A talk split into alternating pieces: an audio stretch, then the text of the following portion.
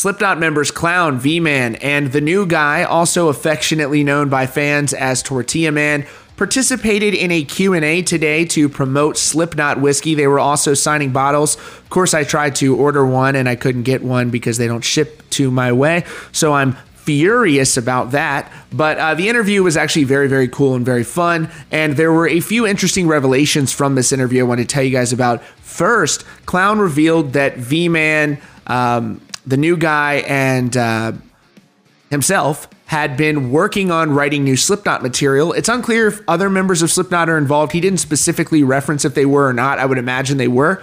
But he says that they've been spending the last couple of weeks writing new material for the Slipknot record. Here is a little bit of that. Been doing good. Good. Right now is kind of an interesting time. We're uh, we're uh, taking this time to write some new music.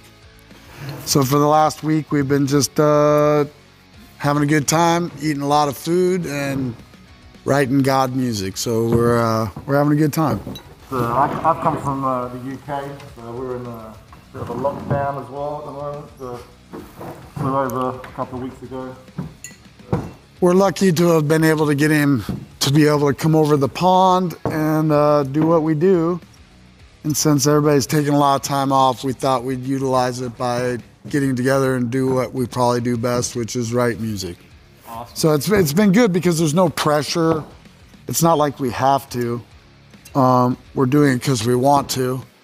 And um, it's just been a blessing because you know boredom can set in, and I know all of us in the world are going crazy. So we're really lucky to be able to be together and do what we love most.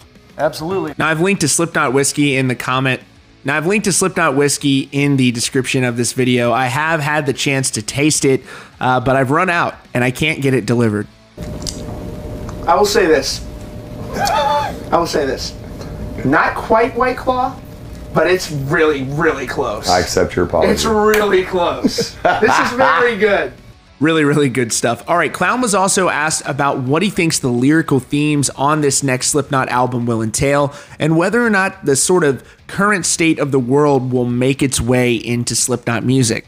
Uh, you know, we don't usually speak for Corey or whatever, but um, I can imagine that anything that affects him uh, and affects us and affects you, it, it, will be included. To to the extent I don't know how blatant it will be, I don't know, but uh, we are all living this, and everybody is involved. So wouldn't really know what Corey, what road he's going to be going down or, or, information that he wants to spread. You know, not sure. We're not quite there yet. So that's very exciting. And again, you can pick up Slipknot whiskey in the link in the comments. Hopefully, you'll have more luck than I will getting some shipped out to you.